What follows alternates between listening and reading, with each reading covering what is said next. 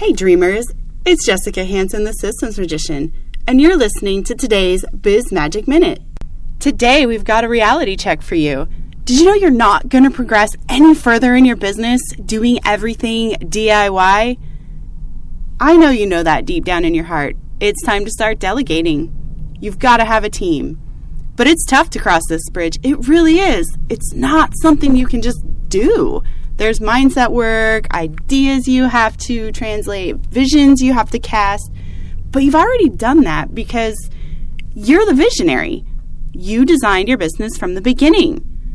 So there are four ways that you can go ahead and quickly figure out what you need to do to delegate. Step one, let go of all the control.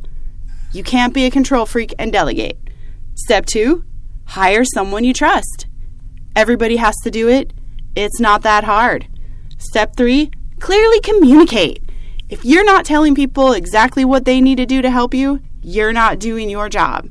And step four, breathe a big sigh of relief. And that's it for today's Biz Magic Minute. Visit bizmagicminute.com and turn your chaos into order.